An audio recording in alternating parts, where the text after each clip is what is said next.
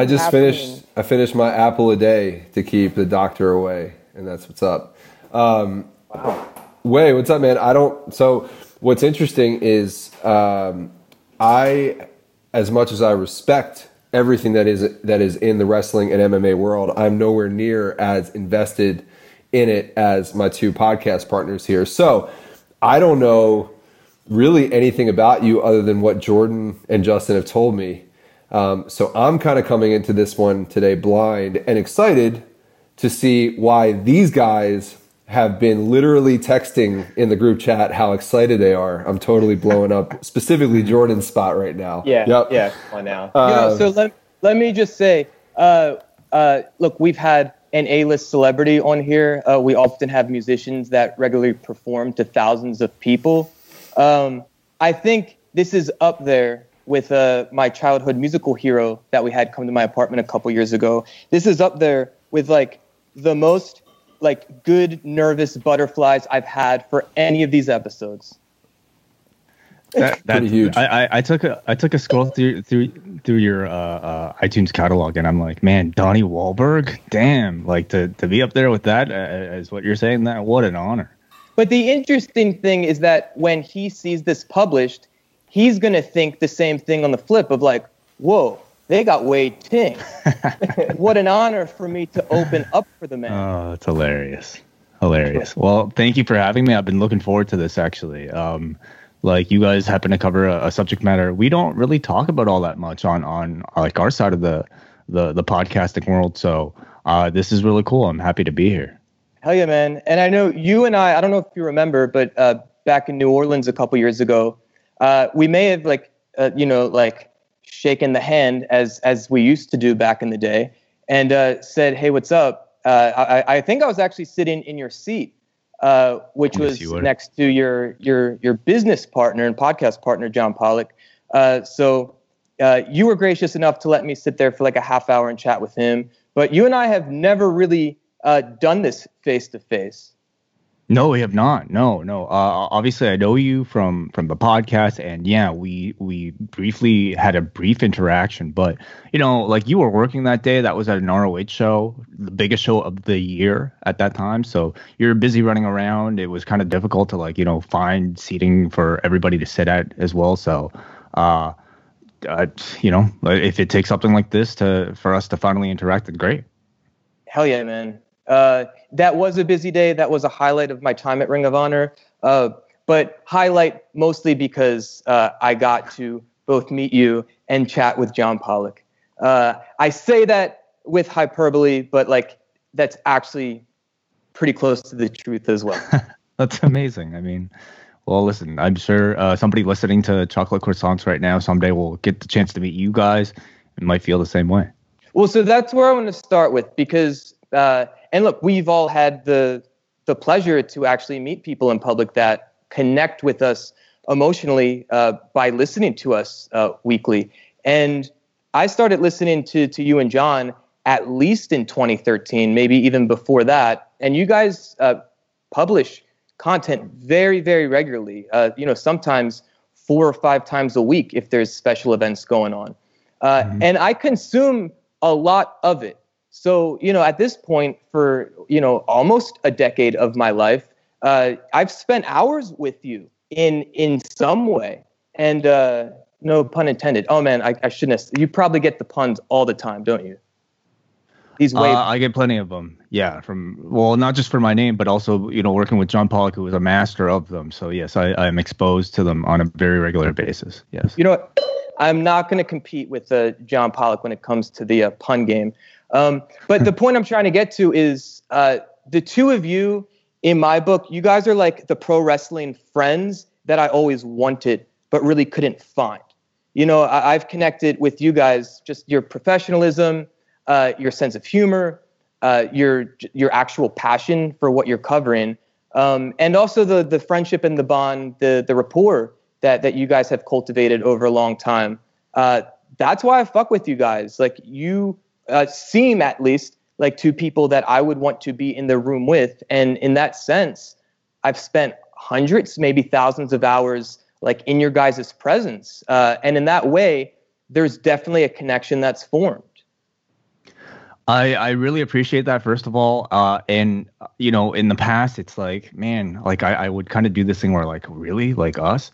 But like i totally understand it because i'm that way with podcasts i listen to um, and you know podcasts it, they they differ in the way uh, that like you know radio used to um, because you, these aren't confined spaces where we're stuck to you know 10 minute segments 15 minute segments. And it's not as produced or as really as artificial as you know those other prior sources can seem.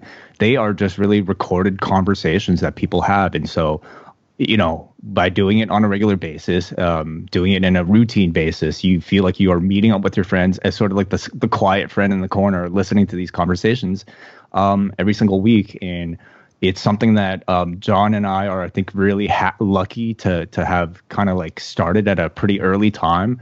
We did our first, like, you know, we were always involved in radio, but like as far as like you know the podcasting in this format and this style goes, I think we started around like 2008, 2000, you know, like maybe even a bit earlier than that. So um, to be able to not just um, get in on like a I don't know, sort of like a technology that that's been, that was relatively new at the time, but also to do it in a space that you know features as much to talk about as professional wrestling with as dedicated of a fan base as professional wrestling. Um, we were definitely very fortunate. So I'm curious, man. Uh, uh, I know it. You've been into wrestling since a young age, uh, but and, and correct me if I'm wrong. Did you study uh, videography in a, yes. a college, university? Okay, so uh, you know we have a lot of people that listen to these episodes, and there's this common narrative amongst a lot of people that okay, once you get to university or college, uh, you kind of pick the thing that you eventually monetize as a career. Um, I'm curious, when did videography come into your life? When did editing come into your life? Uh, were these things that you've always just kind of been tinkering with and and actually putting in the work way before uh, a formal education? Yeah, uh, well, for me, like I, I, I'm sure, like many people, you know, you go through high school, and you know, I don't know how it is in the U.S., but like in Canada, in your last year, you essentially have to. That's when you have to apply for colleges or universities here. And I just remember like being that age, whether it be like 16 or something, and just thinking, I have to choose what I want to do for the rest of my life, like right now you know, and I just don't have that life experience to really be able to make that choice. So, like, the only thing that went into my mind as I was looking through, you know, my catalog of programs to choose from were could I see myself doing something related to this for eight hours a day for, you know, uh, the next several years of my life at least? And the only thing that I really gravitated towards while I was in high school was this program called Communications Technology. And essentially it was like, you know, like a multimedia course that, you know, gave us a brief introduction to communications. And, and, you know at that time it was just sort of like the starting point of digital editing. It was uh you know we did a bit of claymation uh, you know like th- those courses right now i'm sure are way different. But like back then I would just spend hours and hours and hours editing these projects that I'd shot with my friends and just I you know time would fly by and it would it told me that like I can do this for 8 hours a day and I was enjoying myself. And if there's something related to this that I could you know devote a career to then I think that would be it. You know it's something I can bear to do for 8 hours a day plus. And uh, when it came time to choose programs, I chose the radio television arts program at Ryerson University here and that kind of led into um, studying it. You know, I didn't exactly get an education on camera work. It was more so getting an internship at this place called the Fight Network at the time, where you know, you know how these places run. It's like they're pretty tiny, and they're like, "Hey, who's ever used a camera before?" And I was like, uh, I guess I picked one up at school, and then you learn on the job, you know. And that was one of the good things about working for a small company like like the Fight Network. It allowed me to have experience in a lot of areas, whether it be editing or camera work, or in the, in the case of our podcast, radio. Wai, I um, I want to talk about something that you said there. I, I I think about this often that that at 18 or 17 for some people, you go to university or college and you're supposed to pick this track this major that then sets you up for the rest of your life, right? Mm-hmm. Uh, and and I thought about that when I went to university the the first time at 18. Uh, I think I was maybe even 17 at the time.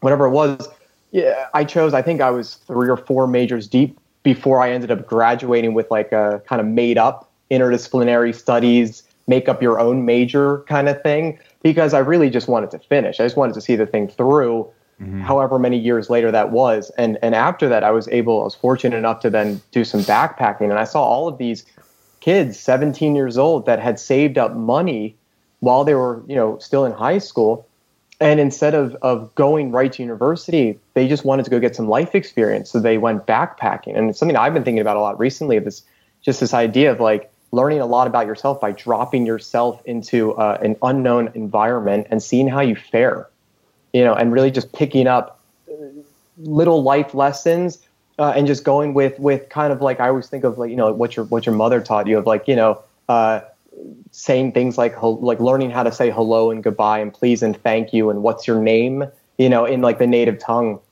And just seeing what kind of lessons you learn so that you can then maybe come back have a, a, little bit more um, heightened perspective of what maybe you would want to choose to study for four years uh, before you go off, you know, into into the real world and try to monetize that, as Jordan was saying. Um, but yeah, I, I, find that to be a, a, very tough thing for so many people. Um, and for me, then I ended up going back later in, in when I was in my later 20s because then I finally had figured it out. Um, but I wanted to ask you, you know, you chose this track uh, and and you were fortunate enough to to end up with something that you really enjoyed. Uh, kind of early on for a lot of uh, like the medium of podcasting, you chose this. Um, if you were to enter it today for someone who's maybe thinking of the same idea, they love fill in the blank. There's something that they absolutely love, a subject, a sport, something. Um, are there are there any like nuggets of wisdom that that you could maybe offer uh, of of someone getting started now versus maybe when this was young? Man, you know, I I sometimes I feel number one, I feel very fortunate to be where I'm at. At the same time, sometimes I feel unqualified to be able to give an answer like that because in many ways, like I've just kind of followed what I wanted to do. And then I really feel fortunate in that I've been able to find work and have been able to get paid doing that thing it's not necessarily you know me setting out an intention to be like 10 years time i want to have a full-time podcasting job that didn't really happen for me um, and you know I, I, I i like you know going back to i wanted to address like what you were talking about before like being in high school and actually making the decision to take a year off so that you travel the world that really requires i would say a level of i think self-reflection and, and autonomy that I wish I had because I didn't really have that. I didn't really have that motivation, especially like you know, like growing up like uh, with with Asian parents. There are definitely a lot of pressures to just go straight to school, get a job, make sure you take a year off, wasting time, wasting that precious year to what go on vacation. That would be completely unheard of. But I I would you know suggest that probably most people who have that life experience end up with something that you definitely can't learn you know in school. Um, so for me, like part of the problem when you're entering a system is that you only learn to follow the rules. You only learn to follow the track that's been set out for you. And so you many people and I, I feel this way myself too. You you know, when it comes time to make those big decisions in life about where you want to go once you don't have those those shackles anymore. Let's say you get let go from a job or you know, um, I don't know, for some reason you decide to change careers. That open path can be really daunting. Um, so going back to, I guess your your question is, you know, what would what would I suggest for somebody who like is that focused to want to start a new career in something that they're passionate about? I can't really say because I've followed these tracks and I've been lucky enough. You know, I've, I've I happen to be, I, maybe maybe you know unconsciously I've directed myself into like this direction that I ended up in doing something that I've enjoyed. And I think that maybe starts off at the beginning of like, you know, having that conversation to myself, what can I stand myself doing for eight hours a day? And then directing myself in this direction. And this this path seems to just have, you know, been where where it led to. So I would say follow what you want to do. One thing I want to say, you mentioned that you didn't feel like you had the mental, I guess, experience or fortitude to to, you know, decide to take a year off and go against what might have been expected of you. But I think just being able to actually ask yourself the question, what could I see myself doing for eight hours a day? That's what actually stuck out to me when you said it the first time, because I certainly didn't have that conversation with myself Um, now I'm a little bit off the the beaten path with it because I kind of always knew what I was doing, and I've been playing drums my whole life. I knew that's what it was, but I did go to college, and when I went, I did not even slightly have that conversation with myself. And again, maybe uh, there's a bias there because I never really went to college to take it seriously for a career because I always knew what I wanted to do. It was just kind of a thing I was expected to do, and I was home and might as well, and I get some, you know, have some fun, so on and so forth. But I think you did answer Justin's question probably an amazing way by simply saying that. And if nothing else, anybody listening, if they find themselves in that position, that is the question to ask yourself. If you are making a career change, if you're going into a track in university for four plus years or two plus years, whatever it is, if you are adding something into your life as a side hustle or whatever, I think that in and of itself is a great form of a question to ask. Whether it's, what do I see myself doing for eight hours a day? Or in my free time, what would I be really happy and feel fulfilled doing? Um, something like that. And I think, like, shows a lot of wisdom and probably you know some some wisdom beyond your years to say that to yourself at 17 years old. So point is don't give yours don't don't discredit that act and that thought process in and of itself is what I would say. I appreciate that. Yes, yes. I in a roundabout Wai, like as I was kind of answering the question, I, I realized there were connections between those things. So it, it's definitely an interesting way of uh, interpreting it.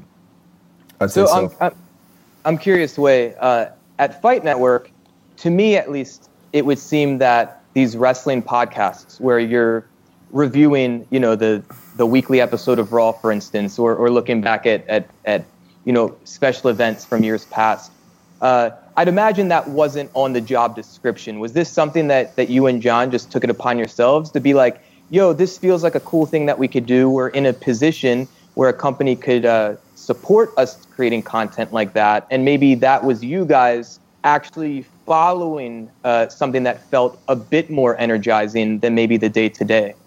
Absolutely. Yes. Um, I, you know, like my memory is a little bit foggy now, but I would say somewhere around like 10 years ago when we started doing like, you know, John and I, we started doing our own podcast pretty consistently.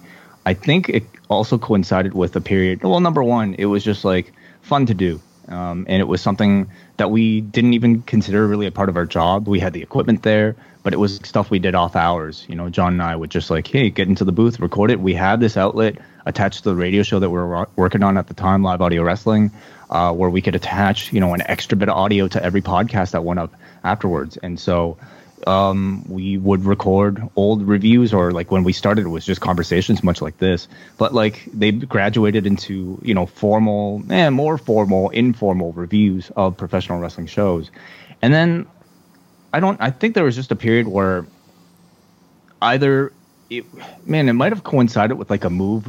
Like we changed offices and therefore production pretty much halted. We didn't have a whole lot going on. And I think for John too, there was a period that coincided with him probably not doing as much on the reporting journalism side as he wanted to. He was either not being given those responsibilities or there just wasn't a need for that role. And I think as a creative outlet for John, he suggested or he wanted to do more. And I've always been inspired by, I think, all the feedback that we would receive, you know, even when we were just a really small podcast, but just to, the idea that anybody was listening and enjoying the shows, I felt like a real, um, privilege to have that space and and, and in a sense i felt a bit of a responsibility even to just like do more and so we we expanded it from just old school reviews to uh, monday night raw reviews which we continue to do the, to this day at some point impact reviews and it just started to grow and grow and grow and i've always been a fan of like you know, um, community building, whether it be like, you know, through bands I used to listen to or message boards that I used to go to for professional wrestling. And to me, that is much as part of the fun of this job as actually creating the podcast. It's starting a Patreon or like communicating with our fans or coming up with merchandise ideas and just coming up with new show ideas and things like that. So, uh, yeah, sorry, I, I don't know if that fully answered the question, but yeah. Yeah, dude. Look, I, I love that you bring up this idea of community building. Uh, that is obviously one of the reasons why I've, I've been drawn to to what you guys do because uh, you have that sense of not only having a strong bond between the two of you, but you've created a family of of podcasts, if you will, where there's uh, you know other talent that are creating their own content under what's now the post wrestling banner. Um, so last April, uh, you know, I worked Madison Square Garden. That was the the last thing that I did with Ring of Honor. And uh, I know you guys were there. I made sure that that you and John had tickets through the the publicist. Thank you for uh. Yeah, absolutely, my pleasure. But uh, Braden and Davey, who are part of the post wrestling family, were my guests. They sat with me, and then I met with them a bit after the show at a bar. And then I start meeting all of these people uh, who have like nicknames, whether it's uh, MJ or from the Six. One of them's from the Six, and uh, Jesse. there's. Jesse from the Six, yeah. Um, or uh, I mean, I'm gonna botching all these fucking names. I'm not even gonna say them. Point being, I'm at a bar and all these people are coming up to me. They know that I'm friendly with uh, with Braden and Davey. I stick out like a sore thumb because I have a suit and tie on, and these are just a cast of characters that are essentially part of the post wrestling community. Uh, and for you guys to be headquartered in in Toronto, uh, for me to be in New York City, uh, to be amongst uh, your community was like just so impressive, man, and such a testament to what you guys do.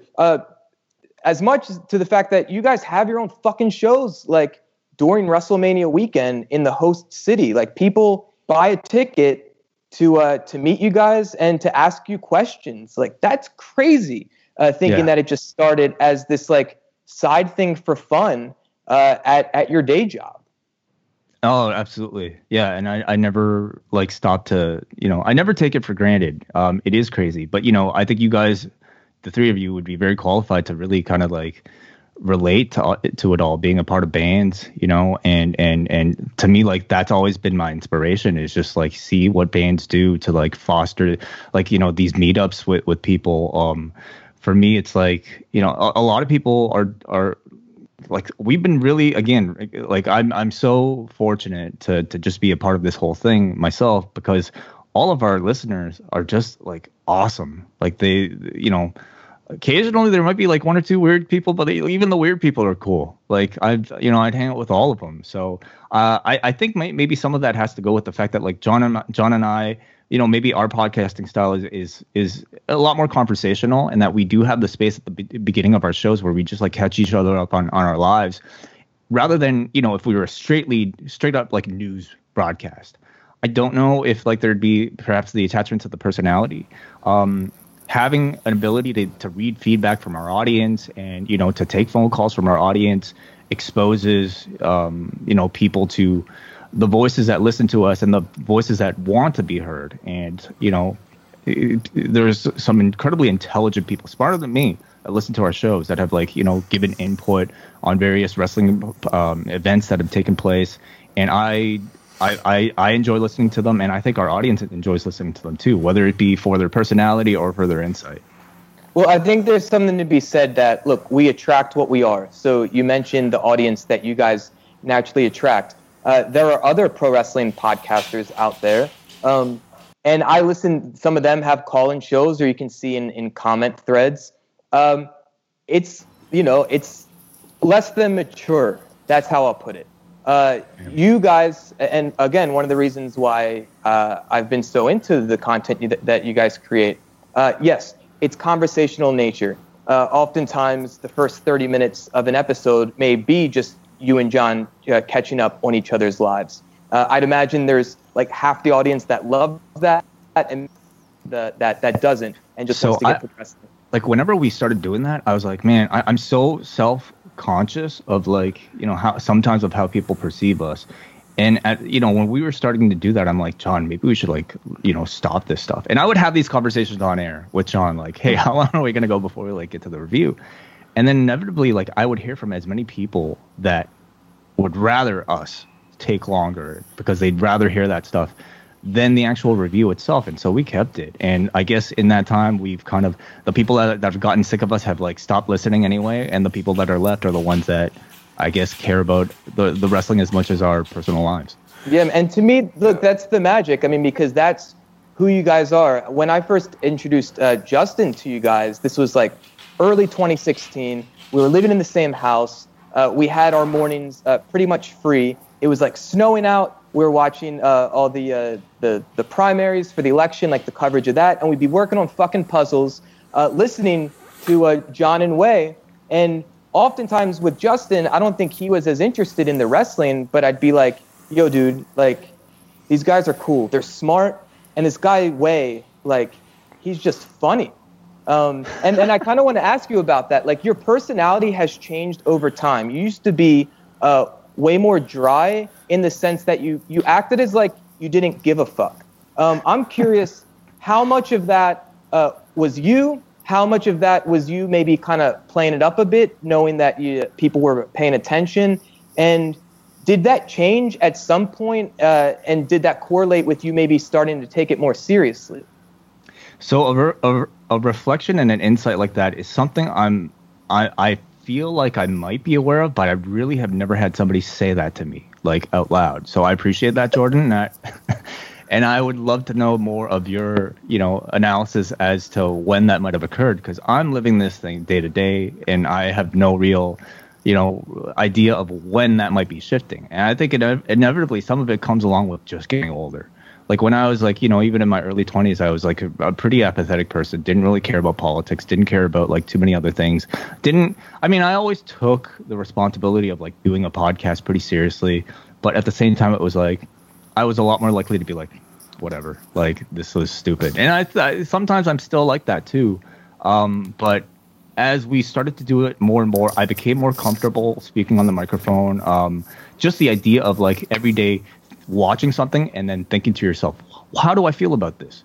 You know, sometimes I watch something or I listen to a song or an album and it's like it, one ear out the other. You don't really think about it. You don't really formulate your opinion. It's become my job now to watch something, intake it, and then process it in a form that comes out of my mouth and and you know uh, it, that you know it, I, I, filter filter it at my own experience um, you know in the in the form of the podcast so that I think has has changed um, certainly, you know, once we became full time podcasters, once we once we left the Fight Network and started to do this on our own, I I always took it seriously, of course. But then once it became a job, I devoted all my attention to it, and it's taken things to a different level. We've been tackling subjects that I never thought we would be tackling, um, and you know, I would say that's definitely been a big change.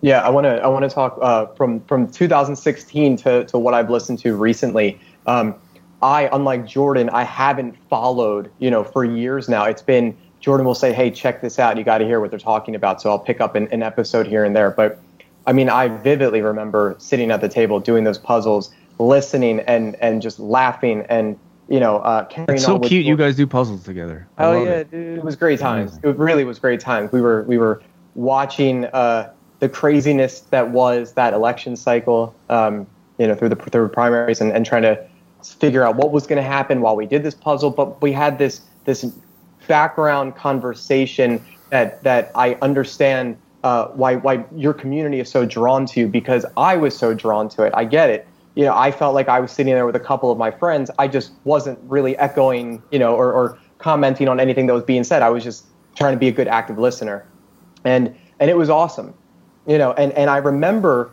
uh, at that time just like you were dry, you were witty. Uh, just you know you're funny. You're just a funny guy. But now i listen to uh, i listened to the episode uh, i think from from last night's review of aew um, and I've, I've listened to a, a, couple of the more serious tone conversations of recent and it's it's you're still the same guy. It's but it's but it's different from what it once was. I, and, and it seems like maybe there there is that era of you know uh, a bit more responsibility for for the the audience and and for the the, the show um, and and making you know and especially you know sometimes leading some of these these really important conversations.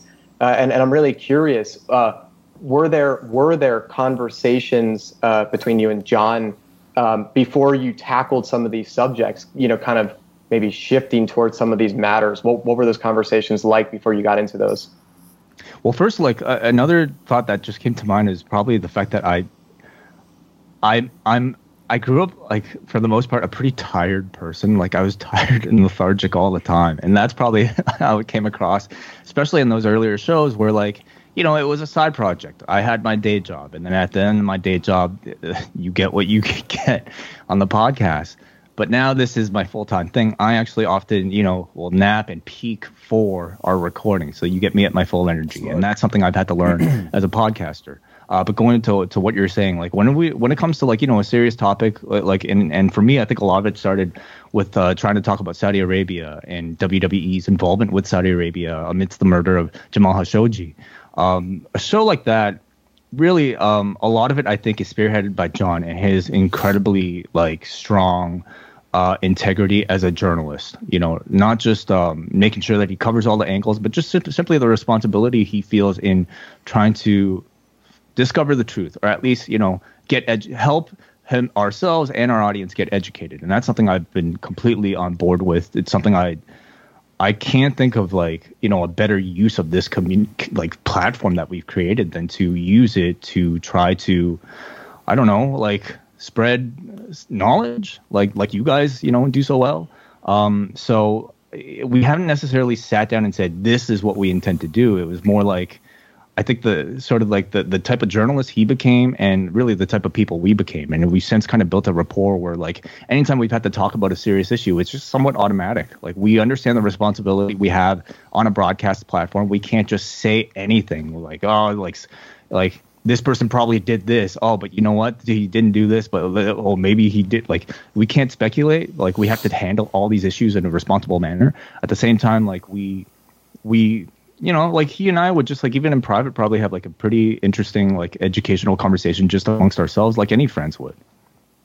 Yeah. So going back to what I was saying about you know you kind of attract what you are. Uh, yeah, the the the personal kind of vibe that that you guys create that's part of it. Uh, but you guys are responsible, articulate, like mature human beings. Uh, you are able to wrestle with uh, something uh, as as uh, just serious as Saudi Arabia and the geopolitical implications of uh, the WWE doing long-term business with them, uh, especially of the apparent uh, murder uh, of a journalist, and and more recently, whether it's Black Lives Matter or the the Speaking Out movement, which is akin to a, a Me Too movement within pro wrestling that's kind of taken its course over the past few months um, or even just uh, the ways that you guys have um, covered and, and analyzed and criticized uh, some of these wrestling companies' response to uh, to this pandemic and and, and COVID. Um, you guys definitely you're willing to go there when I think many others uh, would be afraid to do it, maybe because they feel like pro wrestling should be this kind of like fun, light form of entertainment, um, or some just can't go there because they don't have the uh, the maturity or the capacity or the intellect uh, to to really uh, do those uh, those topics justice. Yeah, yeah. Um, it's uh, you know, it, it, it again, it's not something I I think uh, we originally set out to do, but like in having these conversations about professional wrestling, inevitably we will run into these bigger topics and um you know, it's. I say like certainly there's a great deal of responsibility in like you know our platform, but at the same time, like we we try to say exactly like uh, what is on our minds. I still try to maintain like the feeling of me being in a room with my friend having a conversation and not really thinking about like um I don't know repercussions afterwards. And I guess these are things that you know bother us that you know wouldn't feel right to to continue um, without you know addressing. Uh, I you know I'll also say like a big part of like I think the coverage has been uh, being able to hear the voices that perhaps are being most affected by some of these issues. And some of our guests that we've had on tackling some of these other issues uh, or people who are just simply more knowledgeable about it than we are that to me has been like part of the education. That's that's huge. It's got to be a challenge too to try to maintain the authenticity of a conversation with your friend, but also that responsibility of, uh, I guess, for lack of better phrase, like or terminology, like political correctness in a way, because it's very easy when it's just you and your friend and no one's listening to kind of really let your opinions fly. Um, and this isn't really a question, maybe just an observation, but I would imagine that that's something that you guys that that's a that's a tool that you guys have sharpened over the years as you've gotten very comfortable with having conversations, um, although it is one on one, you know there's a, a, large audience paying attention. So it, it probably just has naturally sort of carved itself nicely into this perfect storm of the ability to uh, to express true feelings, but also respect the issues. I guess uh, I don't mm. think from a neutral standpoint, because obviously I'm sure you guys have plenty of opinions that are to either side. But I would imagine that's something you've developed, you know, through experience. Would you say that's that's correct? Like, yeah, absolutely. You know, and I wonder how much of it just comes down to like like the nature of what we do when we talk about a professional wrestling show. We again we experience something and then we filter our interpretation of it um, as we're reviewing a show. And you know, in some cases, it's not just reviewing a show, but reviewing, you know, our feelings and our thoughts about several big life issues. And um, it might just sort of be the tone we've already established in the in the show, where people seem to be open and expecting, you know, for our for our opinions about everything.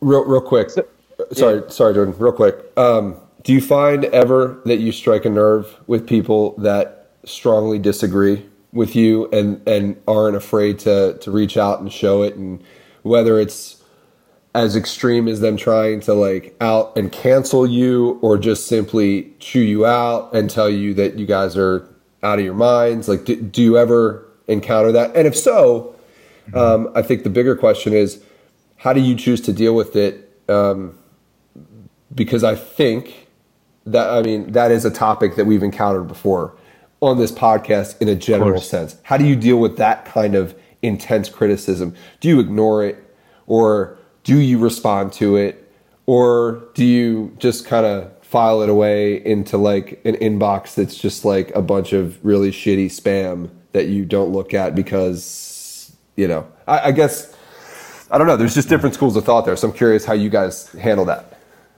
for me like it often depends on like the the thought put into the criticism and the tone of the criticism. If it's just a guy saying you know like you know like cussing me out i'm like you don't deserve a response.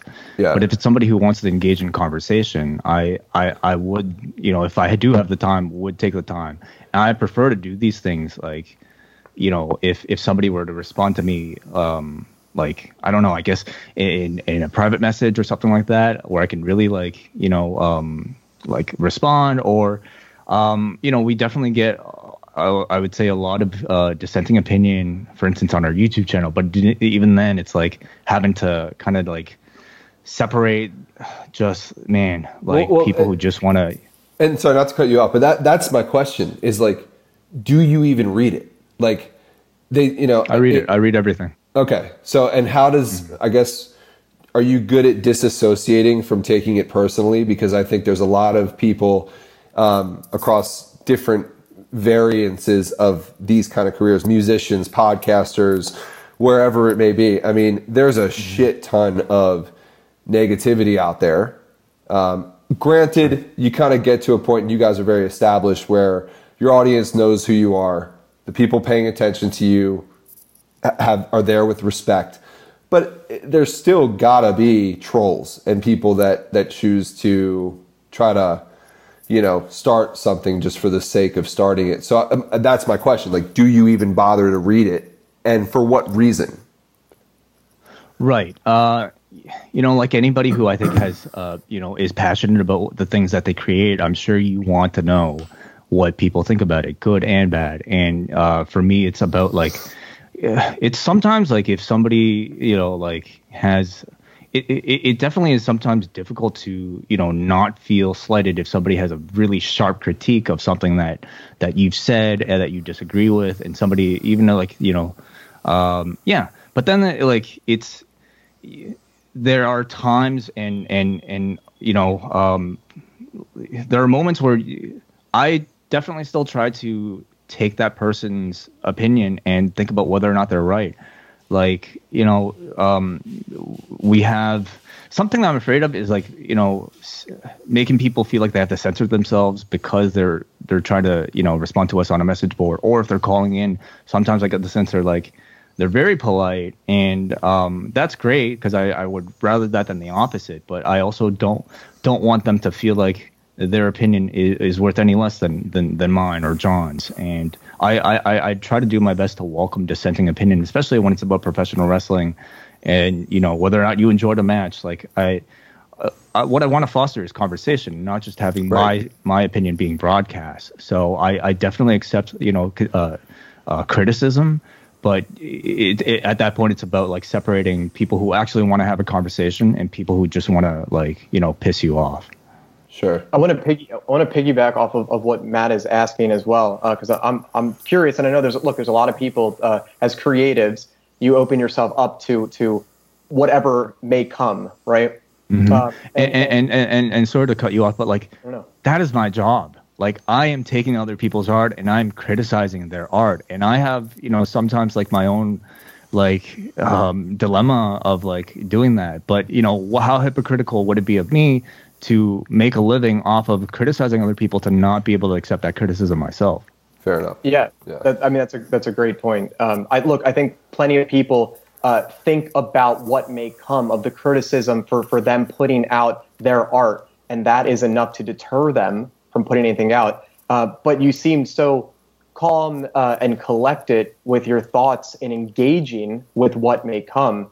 Um, I'm, I'm curious if this has always been the case, or if this is something that you had to sharpen that axe over time to get to get just better at dealing with what may come. Especially if you're a person who doesn't just like put out content, dump it, and not look, write something on a on a medium, dump it, and, and never look at it again, not engage in any kind of these these back and forth conversations? Is that something that you were always uh, great at dealing with? Maybe the the whatever emotions that may come and be attached with the with the feedback, or is it something that you had to have conversations uh, with your friends and, and kind of work through to have such such a, a great take on it?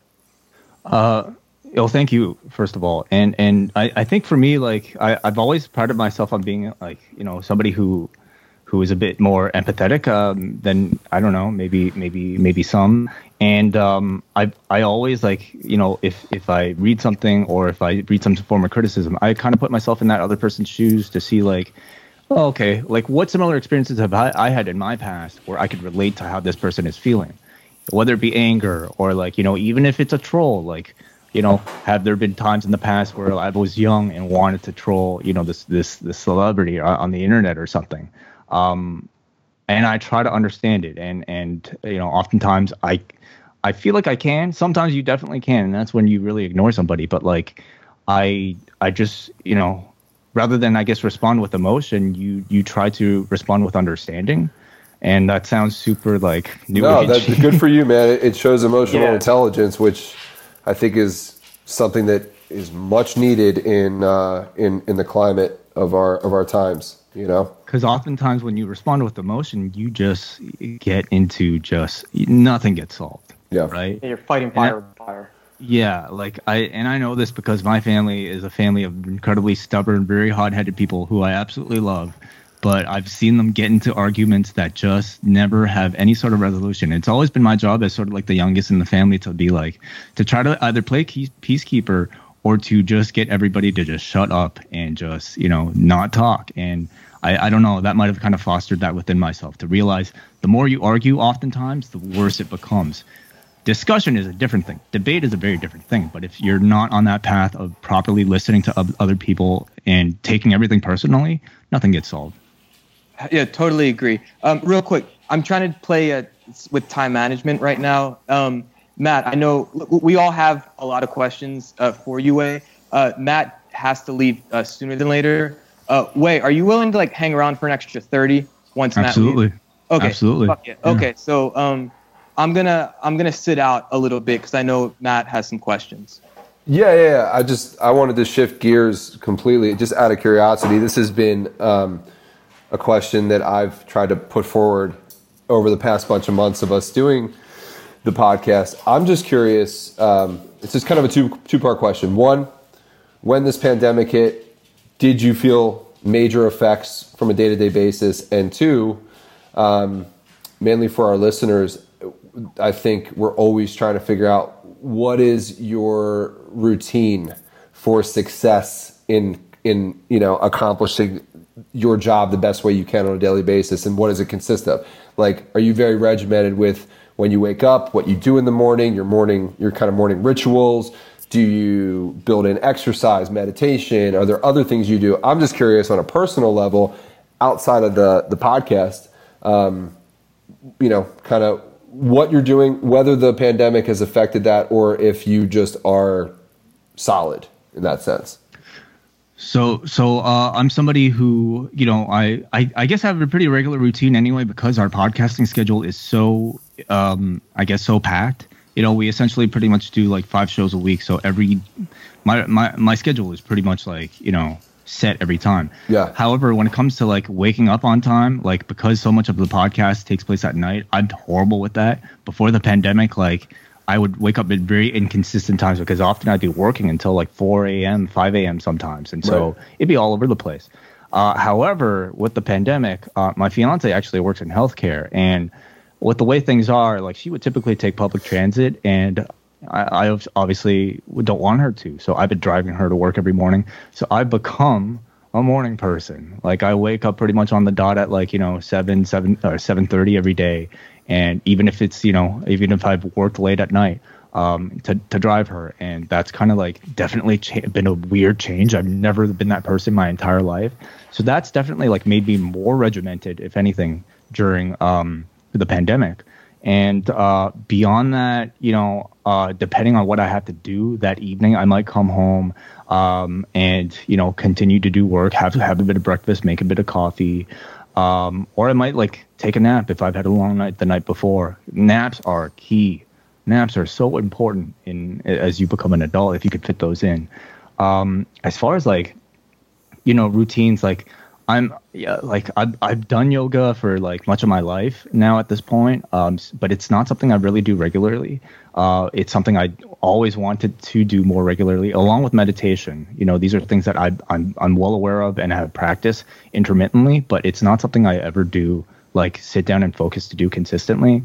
More so on like you know when things have definitely like gotten really bad it's like, man, I need to sit down, I need to meditate and calm myself. That's when I, I, I do it. And I know that's not really a great way of, of practicing. But um, beyond that, uh, exercise, I, I was really fortunate in uh, being able to like move into a home prior to this whole thing happening. And one of the big things I wanted before, um, I guess, right after moving in the house was to build a home gym. And so I was really fortunate to be able to buy a power rack uh, beforehand, got a set, got a barbell and like a, a weight set and uh, I've been so lucky. Like I go to the basement and my gym is right there. Like man, yeah, there yeah, you I go. Know, there you go. I know Justin, like you're you're a personal trainer and and like you know you have a lot of experience doing that. So I've been like uh, learning a lot about uh, from Mark Rippetoe, uh, starting strength, breaking into that book, and and just like you know, again, obviously I could be a lot more consistent than, than you know I, I want to. Uh, I would like to be a lot more consistent.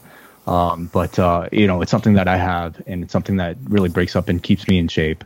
Um, beyond that, like I play music. You know, I know the three of you obviously are are, are very experienced in that uh, regard, but uh, that's just something I do for for as a release for fun. You know, is play a bit of guitar, or like I got an old PS3, and uh, I've been digging into rock band drums. Hell God, yeah. that shit is fun. It there is so go. much fun. There yeah. you go. So, yeah, it's tough. I want to. I want to. Yeah. I want to briefly touch on something you said because you're really the first guest that's brought this up um, with such importance, which is the nap thing. Which is funny because I'm a terrible napper. Like I, I don't do it. Um, if I feel tired and like I need a nap during the day, I do something completely different because I know it fucks me up big time for sleep at night. I feel weird when I nap. Like if I feel like I'm in a nap, I go work out.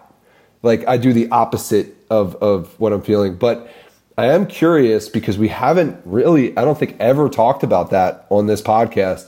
Um, if it's just something that you've you know gravitated towards, or if you've really like ever taken a deep dive into the benefits of napping uh, for you? It, or, you know, if you have a broader idea or just what you get out of it, I'm curious. I don't really have a broader idea. I just know when I'm really tired and I need to like sleep. Otherwise, my AEW review, I'm gonna have nothing to say because I'll be falling asleep halfway through it. So really, it's become a matter of necessity. And I, I mean, immediately I see the benefits after even taking a 10 minute nap. How much more alert I can be you know, when I'm watching a wrestling match or something like that. So I guess my experience has just been through through research. But I do know there are optimal times of Sure. napping, Yep. right? You know, Yeah. like something to give you a full sleep cycle. It was like 90 minutes. Is It's like ninety, yeah, time. like ninety minute increments. You know, is is what you should do. Apparently, what you should do for naps. And man, it's so interesting. my uh, I was living with my my wife's parents for a bit during this pandemic before we moved into our house, and my father in law naps every day. And it's like whether it's ten minutes or thirty minutes or or a random number, like he wakes up and he's just perfect and like it's refreshing. Man, I can't I can't do that. It's so weird. I like I I feel off. I'm groggy. I'm I'm in a bad mood. I, it just it really screws me up. So I, I truly think it's so obvious that people are wired differently in that way. Differently. Yeah. Um, but See, I can't do what you do. I can't just be like, oh, I'm tired. I gotta gotta go to the gym. No, no way. Yeah, fair enough. But Matt is also Matt. You're probably also going to bed at a normal time, and you wake up early in the morning, and you. Ha- I think you probably have a pretty good routine. Whereas Wai over here is Yeah. maybe up till two, three, and four in the morning. Because it, it sounds like, and correct me if I'm wrong, you record the podcast right after the episode. Yes. So what mm-hmm. is that like nine to eleven? Yeah, like we typically would record from like, you know, like I don't know, like in the case of Raw, probably eleven to one, and then it's like several hours of processing. And I'm on a high after like, you know, doing a podcast. That's how that's my exercise.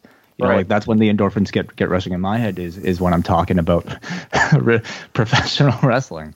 And so yeah, it's tough for me to go to sleep at night.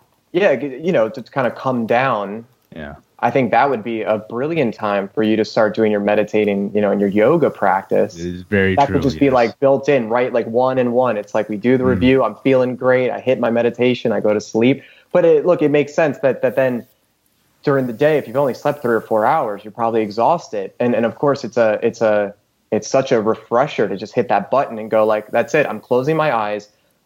No alarm whenever I wake up. Especially you want to be you know kind of primed and ready for whatever you're going to do that night because you're doing a lot of your work at night. And um, correct me if I'm wrong, but something that stuck out earlier when when uh, you were talking about, you said that that you you take a good nap before you go and do the podcast.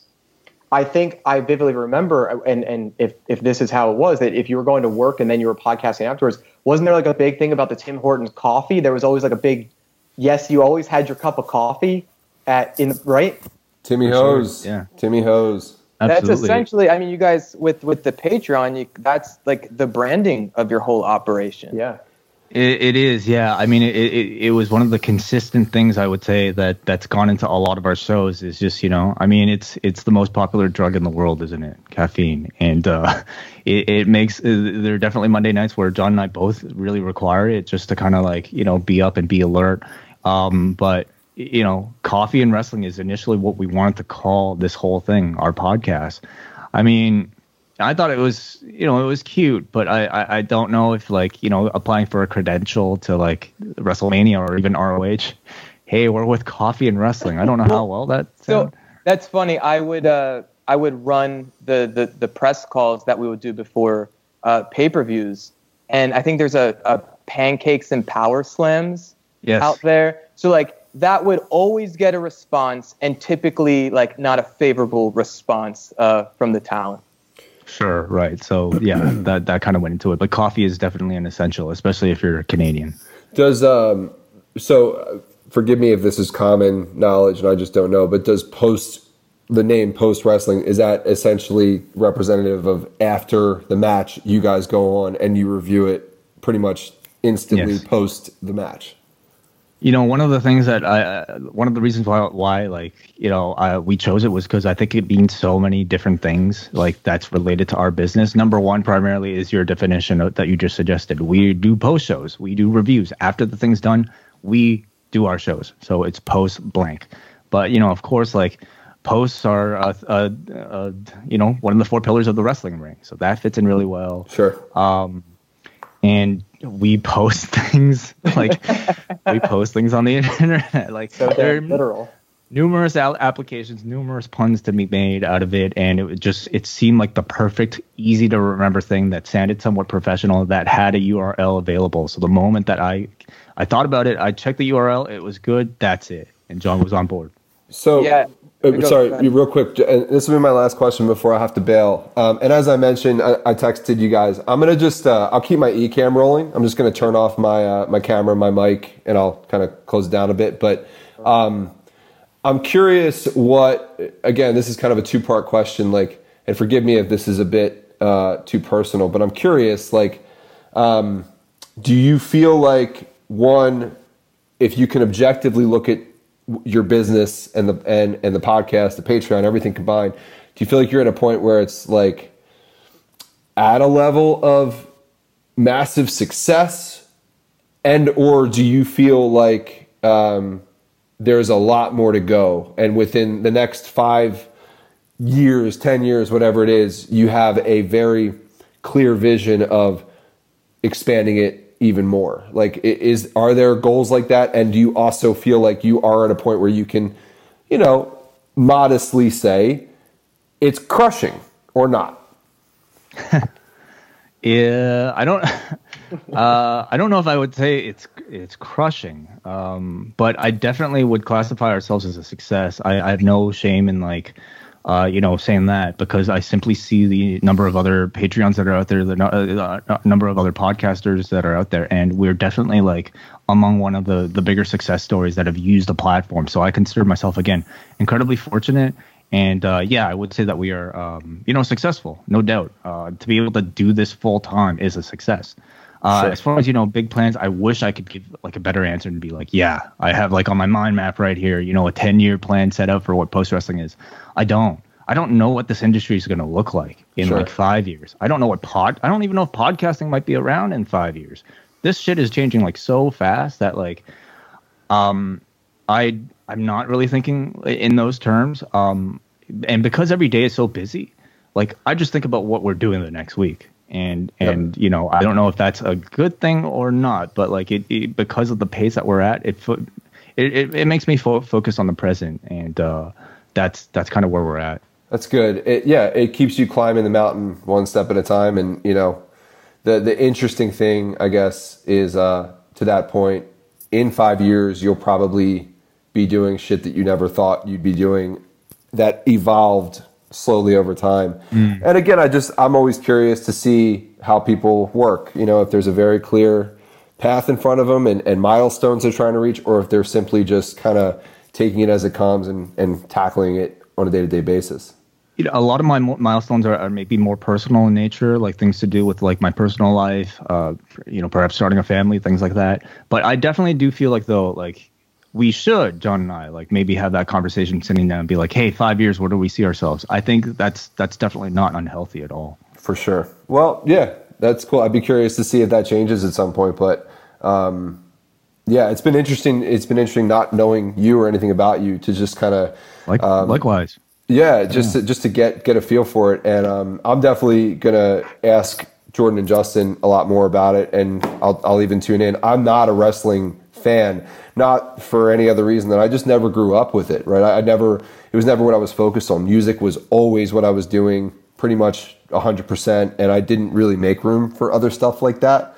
Even if I tried, You don't have to explain why you, know? were never a wrestling fan. You know, it's like there's no shame. Oh, in for not sure. wrestling fan. It's usually the opposite. We're trying to defend ourselves why we are wrestling fans. Got it. Well, no, I I guess my point is, it's like I don't, I don't know if I had a a, uh, a clear reason why I would find your Patreon or your podcast, but now that I'm invested in you from from my from even this short experience, I'm really curious to see what these guys are talking about. So um, I'll be tuning in. I'll be listening. So yeah, man. Thank you, man. Yeah, I appreciate it. And unfortunately, I do have to bail, but um, I'll let these guys wrap up. And then, uh, guys, just text me whenever you finish, and I'll, I'll cut off the recorder and uh, I'll send it to Joe.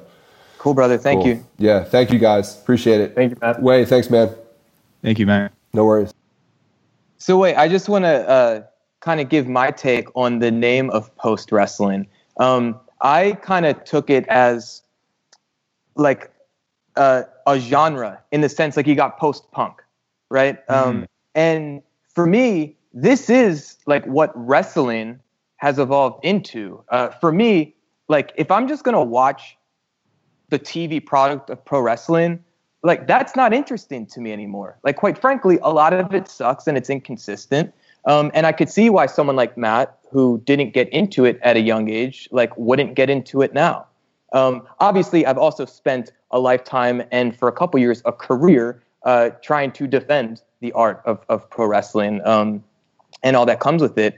Um, but I see what you guys are doing. I mean, to me, that has been the evolution of my uh, interest in pro wrestling. It's you, you got the content on TV, but then you have this community aspect. You have this um, kind of media analysis aspect of it. Uh, so to me, I always took post wrestling as like this is just the next iteration of the genre of professional wrestling. That's really interesting. I, I, definitely have not thought about it that way. Like I've always kind of thought of what we do as just a supplement to the actual thing that's going on. Um, but for but you, you, it's but, but I'm sure there's plenty of people that say I don't watch SmackDown. I just listen to you guys. Yeah, yeah, uh, and uh, you're absolutely right. Like you're telling me that your experience with wrestling, like we, it sounds like we're an integral part of, of your experience, and that is, again, uh, uh, I'm grateful for that.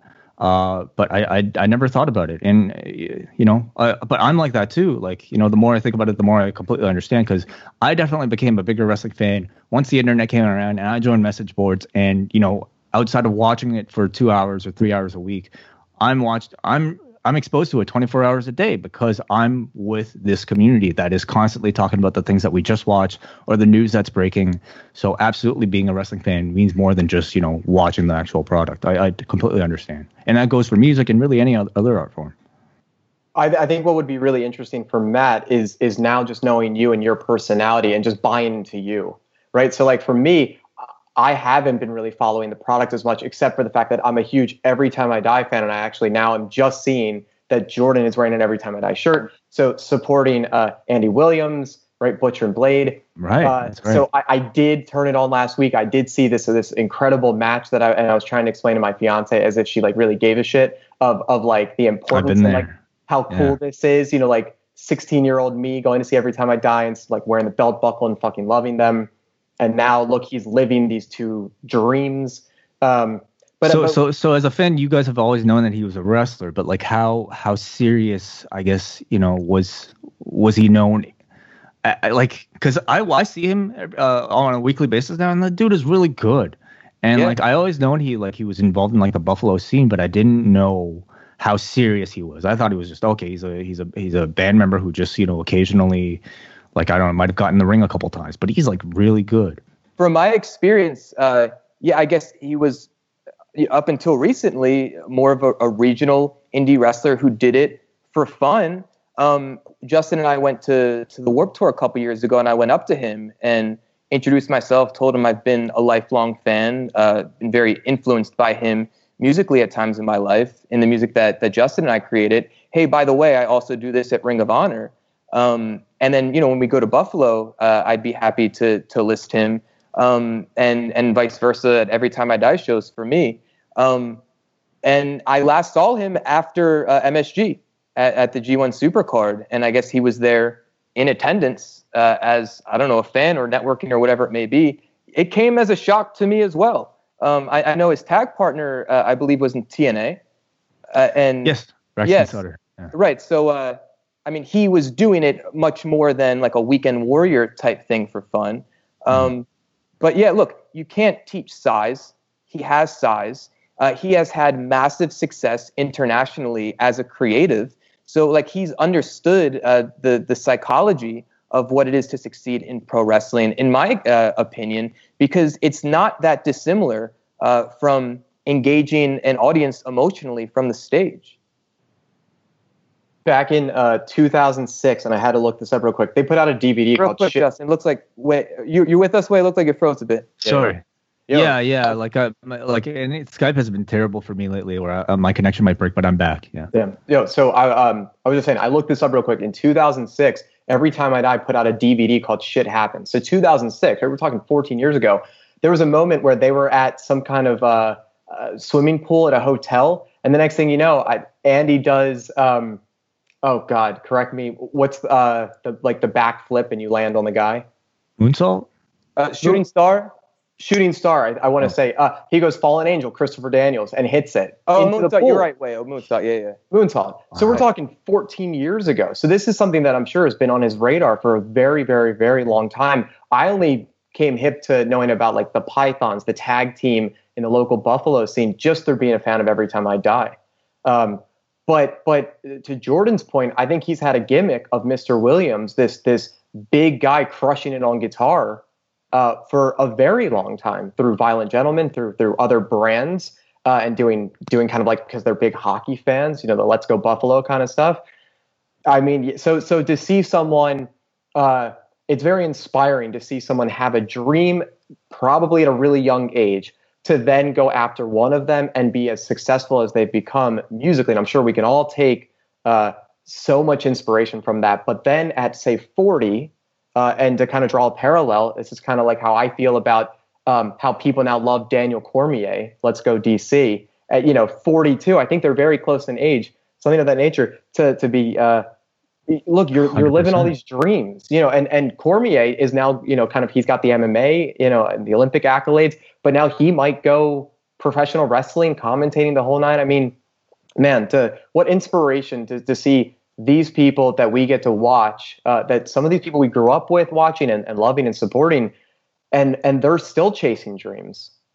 It it shows you that you know like even and I don't know how, how old you guys are, but like I'm 36 now, and as I'm pr- approaching 40, sometimes like you feel like your window of like you know um, being malleable and having you know options seems to close, but I mean, I, I think that's a fallacy. You know, I mean, obviously, as your responsibility responsibilities grow, if you have a family, that that that can change. But um, I don't think it should stop you from, I guess, being curious and being, you know, perhaps, um, I don't know, uh, ambitious enough to want to pursue other interests than what you are, have already achieved success in.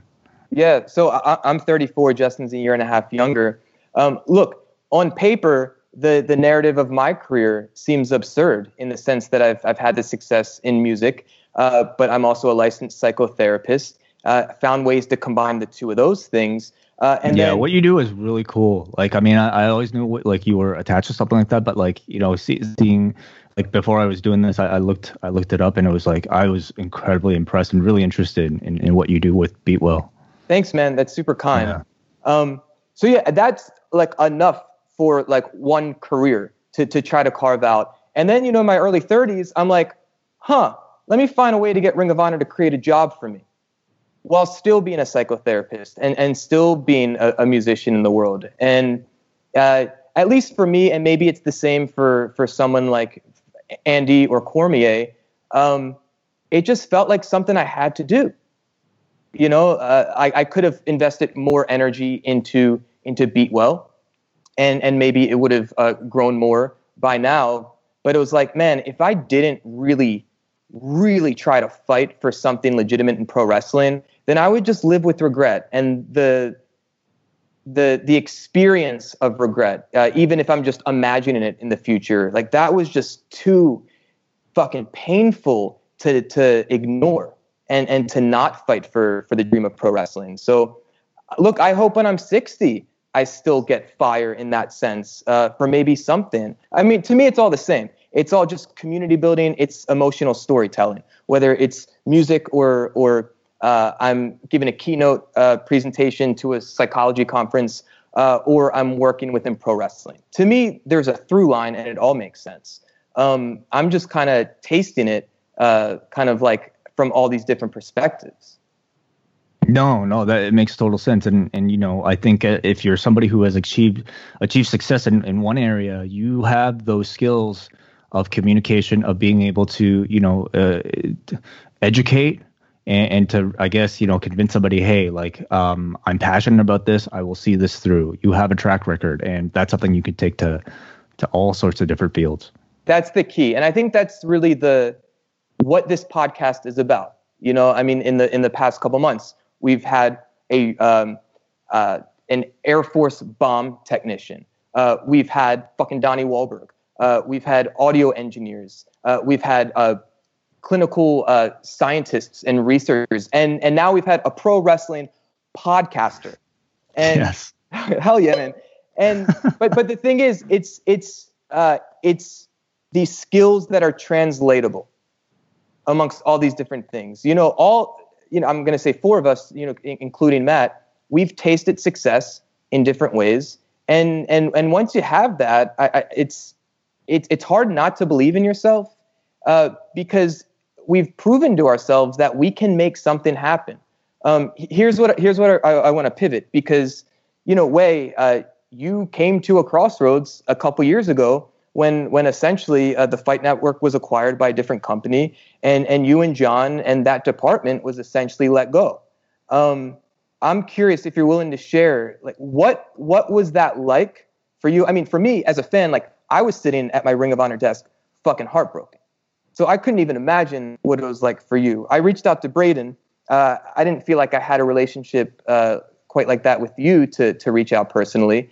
Um, but but I'm curious, like, can you bring us into your your thought process, into the emotions of it, and uh, did you did you have feelings of doubt within yourself, or even in what you and John could do independently?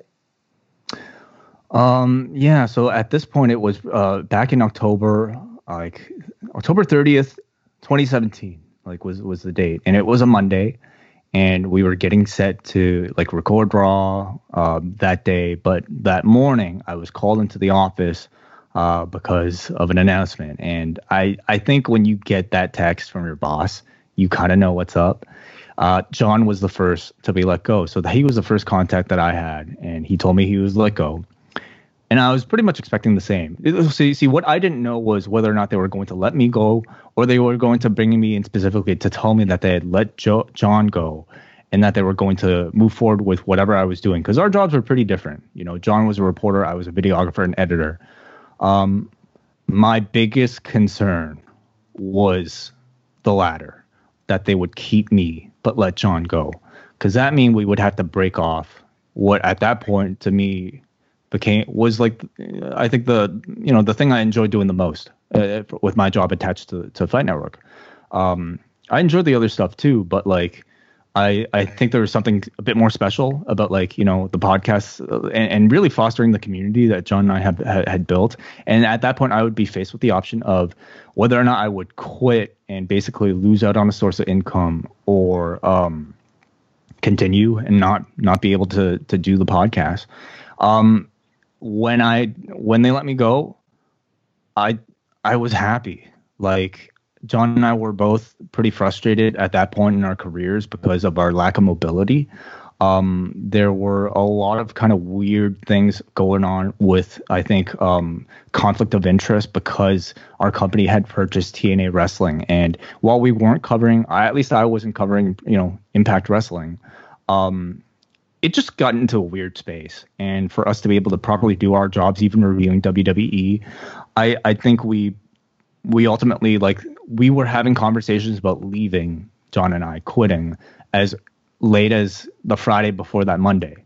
Wow. So we we kind of wanted this and to be able to like be let go to be given a, a, bit of a severance package that we can at least you know walk away from after working there for 10 years um, it was exactly the kick out the door that I think we both wanted. And knowing that I was still going to work with John, that we were going to plan on doing this thing on our own anyway, trying to give it a go, um, it just like made for us the, the big life decision that we were struggling to make anyway of whether or not we were going to break off and try this on our own. And we did. That's amazing. Was was was Patreon the obvious next step for you guys? Yes. Yes, it was. Uh, we saw, you know, the like, you know, like, you know, again, like having those conversations prior to being let go about what we would do if we were to be let go. We were looking at the landscape at, at like, you know, what the viable options are to make this, you know, to try to make some money, uh, you know, out of doing the, these things because we would no longer have the corporate backing. And um, there are very successful news websites out there that have kind of like formed their own systems, but something but it always seemed like so technically beyond us and what we were capable of. But something that had just been created and our friend Jay Hunter from OSW Review had seen great success with was Patreon. We saw how well he was doing. We've communicated. We communicated with Jay, asking him about his experience. Jay happens to be somebody who is incredibly knowledgeable about Patreon and actually like like was probably one of the first to like achieve success at least within our little you know wrestling ecosystem. So he gave us such a great lesson about the importance of like fostering a community. And that's all stuff i enjoy anyway. So it all worked out like you know to, to i think my strengths to to john's strengths and it it, it became like the the best option for us. Yeah. There, there's something really interesting about uh, the gift of having someone do something for you that end up being so favorable, right? In in in your in that moment when you're already contemplating out the walking out the door, it's kind of like uh, when I hear like Dana White talk about, you know, if, if someone is uh, contemplating kind of hanging up or, or leaving their gloves in the octagon, you might as well go. And, and maybe there is something on the horizon for you. But for, for you guys, you already knew what maybe would be the next step. Uh, when you receive that gift of, of going and and now deciding to bet on yourself i'm curious if if betting on yourself uh, the two of you in this together which is always easier than than going at it solo uh, for you personally betting on yourself was that always something that you were really good at doing or was it something that uh, a few ducks had to start to line up before you were like okay now i can jump in the water Hmm. Yeah. So I mean, I kind of take that question to to to ask if I I'm like a risk taking person, like if i I'm somebody yeah. who, yeah. Like and I would say the end of the cliff without the parachute, without a safety net, and and were you always good at just jumping, or were you like, well, I'm also a little calculated, which a lot of people are, that you want uh, maybe a little a, a smaller safety net that would like potentially catch me if I jumped and fall.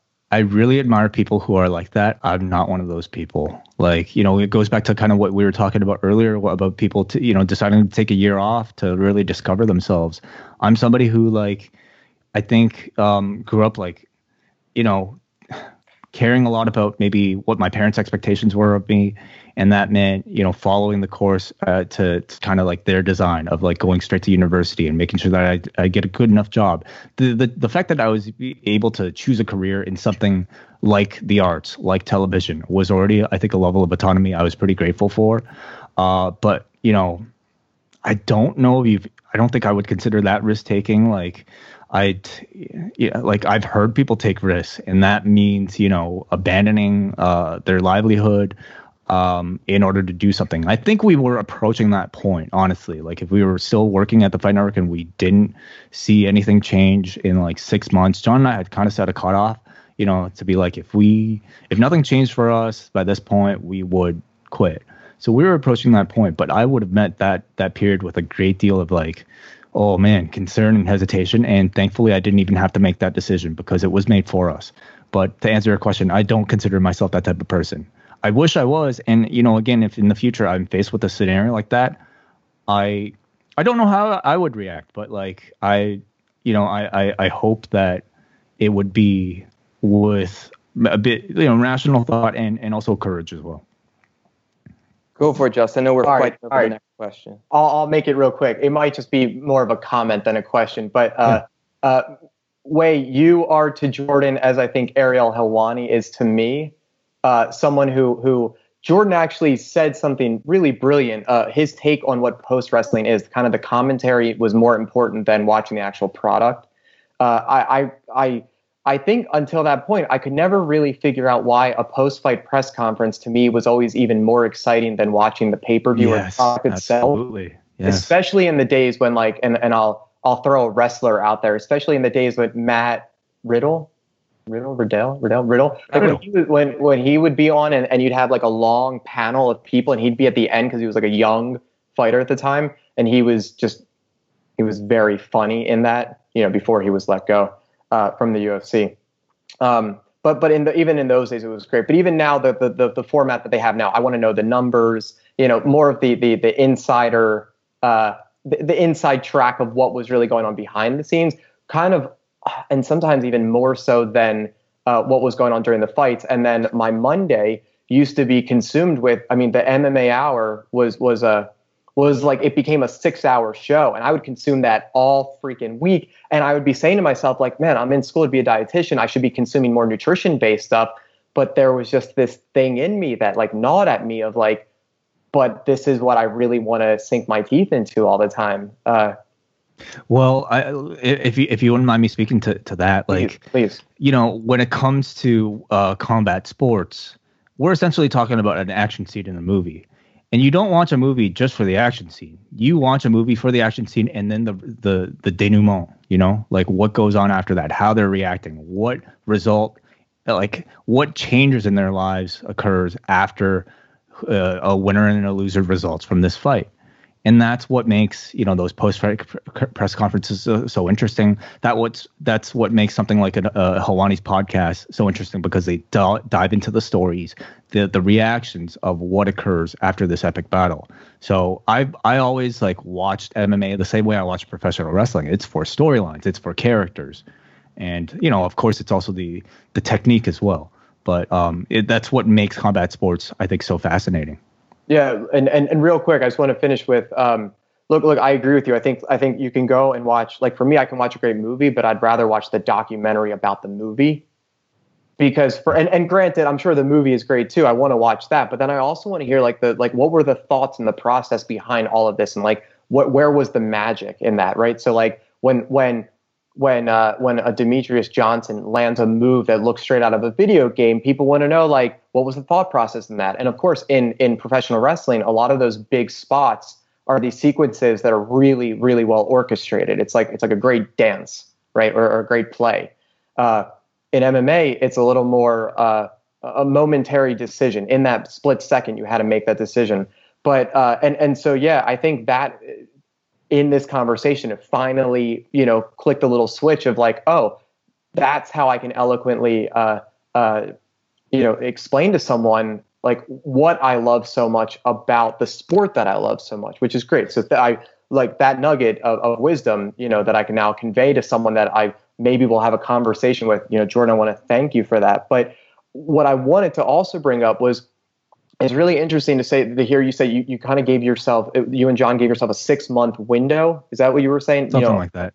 Right. It's interesting because when I think about Ariel Helwani, he was working at a smaller publication and he kind of gave himself a deadline as well. And that really resonated. It's funny to hear that same kind of story. He said, I, and I think, you know, he felt the pressure from his parents. And he was saying that if I don't make it by, he gave himself a very specific date. If I don't make it by this date, then then I'm going to close up shop and kind of go a safer route. So it's it's just so interesting to hear uh, two people that that my brother and I hold in such high regards. You know, kind of have the same conversation and and also be such wonderful contemporaries. So I, I just wanted to comment on that. That uh, look, I, I think it's awesome. Sometimes sometimes we do give ourselves a, a, a bit of a deadline, and it's not always going to pan out in our favor. And and that's okay. We can still be kind to ourselves that at least you went for it. You know, this is for anyone listening that's thinking about something maybe they've always wanted to do. Give yourself six months to take a shot at this thing. At least you won't end up with the capital R regret that you never did it. That Jordan, you know, I think was talking about. Uh, you know, instead of going Beatwell route, you know, taking some chances. Uh, and we still should be taking those chances, of course. But I want to add something to the the conversation about risk taking. Um, Please like I'm sure, I mean, I know so many people, I'm sure you guys do as well, who spent 10 years plus in higher education, come out with hundreds of thousands of dollars in student loans, and now they're a doctor or a lawyer uh, or something like that, and they hate it. Like, to me, like, that's a huge risk. Yeah. You know, to invest all of that and then to get to that that point when you start earning money and you get this gut feeling and maybe the gut feeling was there all along and you didn't respect it uh, and you gave in to external pressure uh, whether it's parents or society or a teacher or whomever it may be uh, but to me like that's the ultimate risk. And i have empathy for that because when when i took a break from music i entered the master's program in clinical psychology and it felt like a safer more predictable route I could visualize that if I do these things, then I could be doing this job for this kind of money. And within the first semester, uh, I had to respect that gut feeling that if I don't show up in the world as a musician, as a creative, uh, then I'm going to be fucking miserable for the rest of my life. Uh, so for me, it was actually, uh, yeah, in my definition of like risk taking, doing the safe thing sometimes is like the ultimate risk and not worth doing. Sure. That's um yeah, really fascinating. I suppose like when we're talking about risk, oftentimes we're we're talking about money, yep. aren't we? And yep. people are you know consider the risk to be to not have a a, a full you know a source of income, rather than thinking about the risk of happiness and not having happiness. And it seems like you are prioritizing happiness over finances, which is something I, I always try to think about. Yeah, look, when if if I'm afforded like uh, time to reflect on my life on my deathbed, uh, I'm not going to think to myself, man, I wish I made another dollar. But I would have thought, man, I wish I really like tried at, at, at pro wrestling, you know, to, to, to play in that sandbox for, for, a bit of time. And I know what it's like to, to work with people uh, who prioritize money. And look, I respect it because uh, it's survival, obviously. Um, but we also live in, in, in a culture uh, that is consumerist in nature, is uh, capitalistic in nature, and that puts the dollar on the pedestal. In, in fact, you know, we live in a culture that tells us that we're awful and we're broken. So we spend our hard-earned money to buy services and products to create the illusion that we'll be happy. You know, so the whole thing is just fucked up from the inside out. Uh, that for me, it just makes sense. Like I, I think if you if if you have a work ethic and you're willing to just show up and try, uh, and you know how to deal with people, interact with people, uh, learn from interactions, then if you do something that gives you energy, you'll find a way to make a buck off of it. Sure. And I wanted to just mention like this is not to discount people who actually truly like are passionate about like owning businesses or being a stockbroker or being an accountant even. Like there's an art to all these things that that is beautiful if you really like look into it, it i guess we are more so talking about people who are reluctantly taking on careers strictly for you know uh, I, I, guess financial gain. Or just the yeah or the illusion of security in that sense. Right.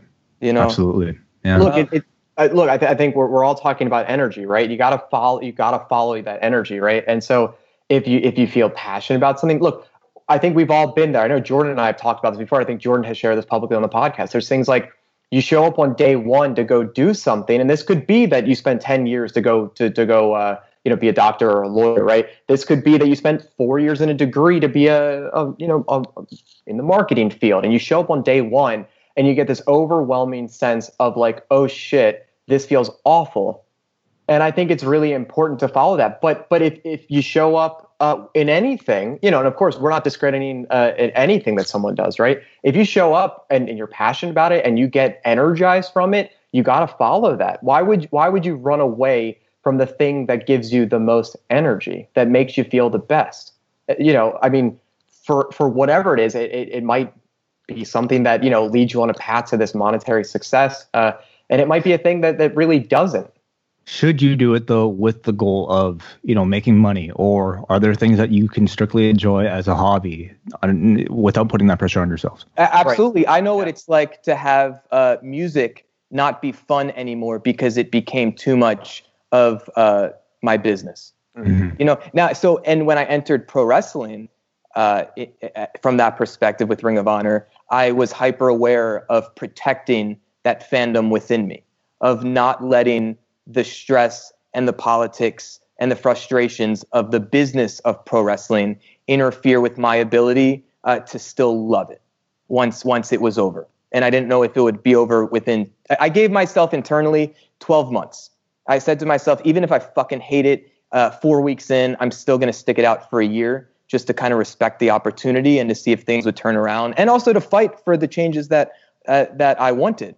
Um, so I didn't know if it would last a year, or five years. Uh, I, I, was pretty clear it wouldn't last uh, for like a decade, uh, but but I, I knew I wanted to protect the passion uh, that provided me enough fight to to make that a reality in the first place.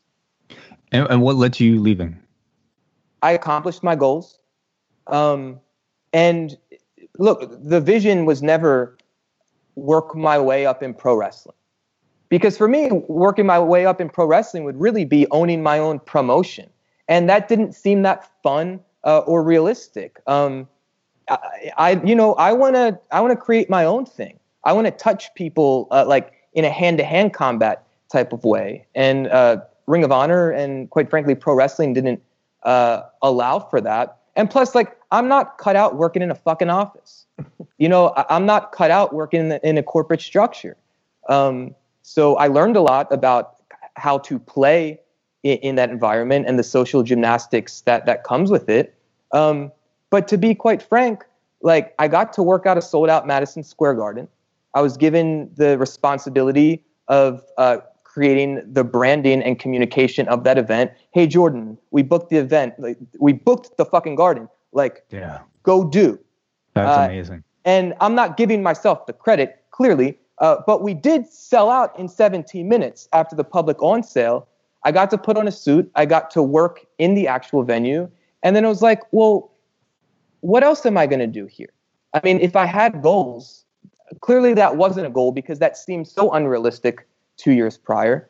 Um, but I, I, felt like I got to do it. I scratched the itch. I got to play in the sandbox. And now there's a, a bunch other more sandboxes and sand castles that I want to play in and build myself. So that's really what it came down to. Oh, you were certainly like there, like at the peak, and yeah. uh, for sure. Yeah, yeah. That, so that look, that does not go unnoticed. That does yeah. not go unnoticed. Um, uh, I, I, guess to start like taking this thing home. Um, wait, I, I want to kind of circle back. I, I was playing it up for dramatic effect when when I was talking about like we've had clinical researchers and we've had A-list celebrities and we've had now a, a pro wrestling podcaster. Um, yeah, that's funny to say. Um, I think of you as a genuine hero of mine because of that.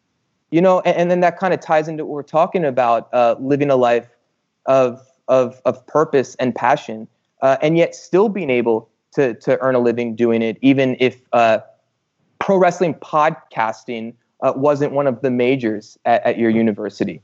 Um, you know, the, the fact that that you were not only willing to try, but you've been succeeding in doing it. Uh, and it seems like, at least from my perspective, you, you guys haven't like lost any integrity in the process. If any, uh, it's it's only been strengthened uh, in these recent conversations you've been having in the past few months. Um, to me, Thanks. like, yeah, dude, like that, you you are a hero in my book because you are what I aspire to do in my own unique ways. So I, I just wanted to say that because I didn't want you or anyone else to feel like uh, I was minimizing what you do as a profession. In fact, I put it on a pedestal. No, I appreciate that. Uh, I it, it's it's amazing because like I think in in your own ways, I admire the two of you and Matt as well for pursuing what you guys have done in your careers, whether it be in you know uh, like physical training, like something that I wish I was a lot more, I think, in tune with myself, or in the career of music. Like these are things that I think are incredible achievements that I look at as you know not not very very few people are able to to acquire. So i appreciate that. You know as far as like integrity goes i really appreciate that you you mentioned that because it's something that uh, is incredibly important to john and i.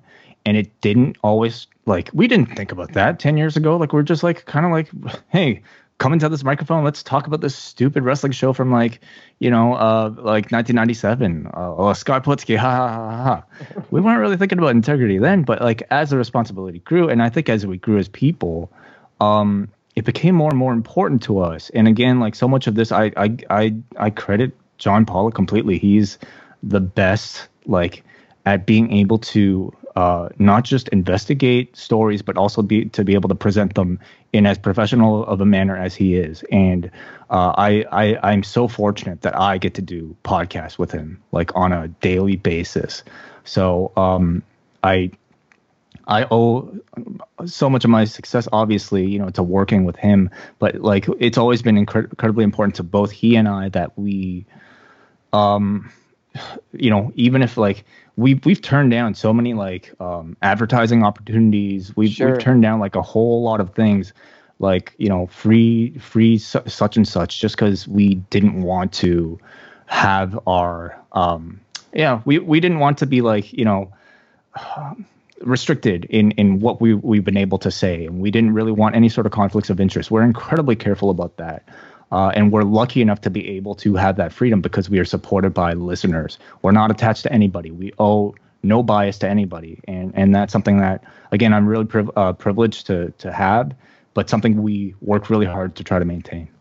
Yeah, and, and whether it's intentional or not, I mean, you guys are are playing for the long term. I mean, you're built to last because of that. You're not taking the the short term money on the table. Uh, you know, you're you're you're showing up. You're honest. You you respect the audience, and you know, granted, uh, the the amount that that I pay for your service each month uh, is, is relatively minimal.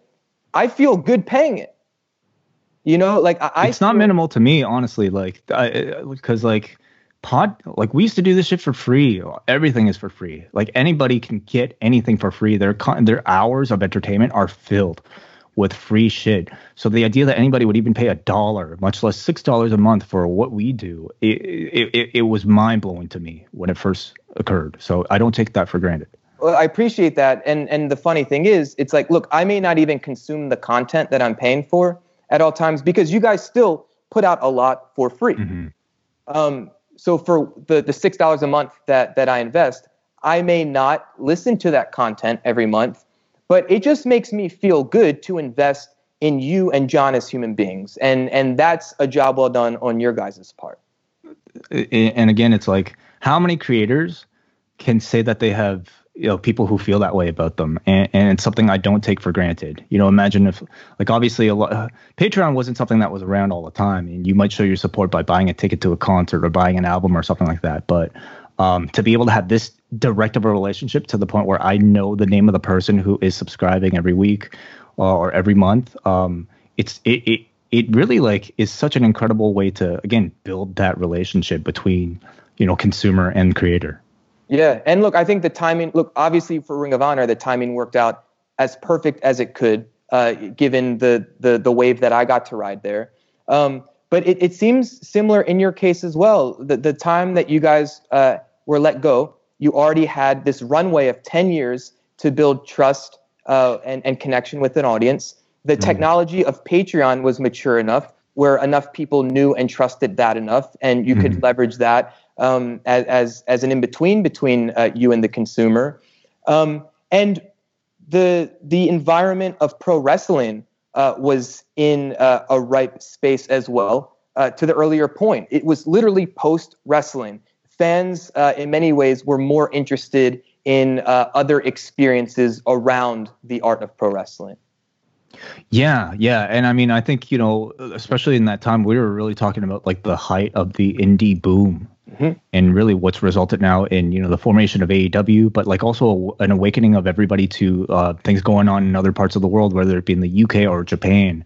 So there was a lot more to cover besides what what was just there for WWE. And yeah, timing really is always everything. And uh, we were, I guess, very lucky then because I, I mean, man, if we were like let go right now, how successful would we be? I'm not really sure. It's that that's really hard to answer all these what ifs it, it's it's hard to tell. I definitely believe in luck. Um, look, I met Joe Koff on a plane. That was yeah, really, yeah. That was coincidental. That was serendipitous. Whatever word you want to choose. Uh, so yeah, that that is involved. But then it's a matter of like, what the fuck do you do with the opportunity presented in front of you? No, for sure, absolutely. Um, look, Justin, I'm look, curious if you have any last things to ask before we hop off. No, yeah, no, look, look. One last thing I wanted to say, of course. Um, uh, look, you just brought up the Joe Koff story, right? I mean, look, it you can have all the things presented right in front of you on a silver platter, but then it's it's how do you deal with it? You know, what's your next move? What's your actionable step? Like, what do you take, right?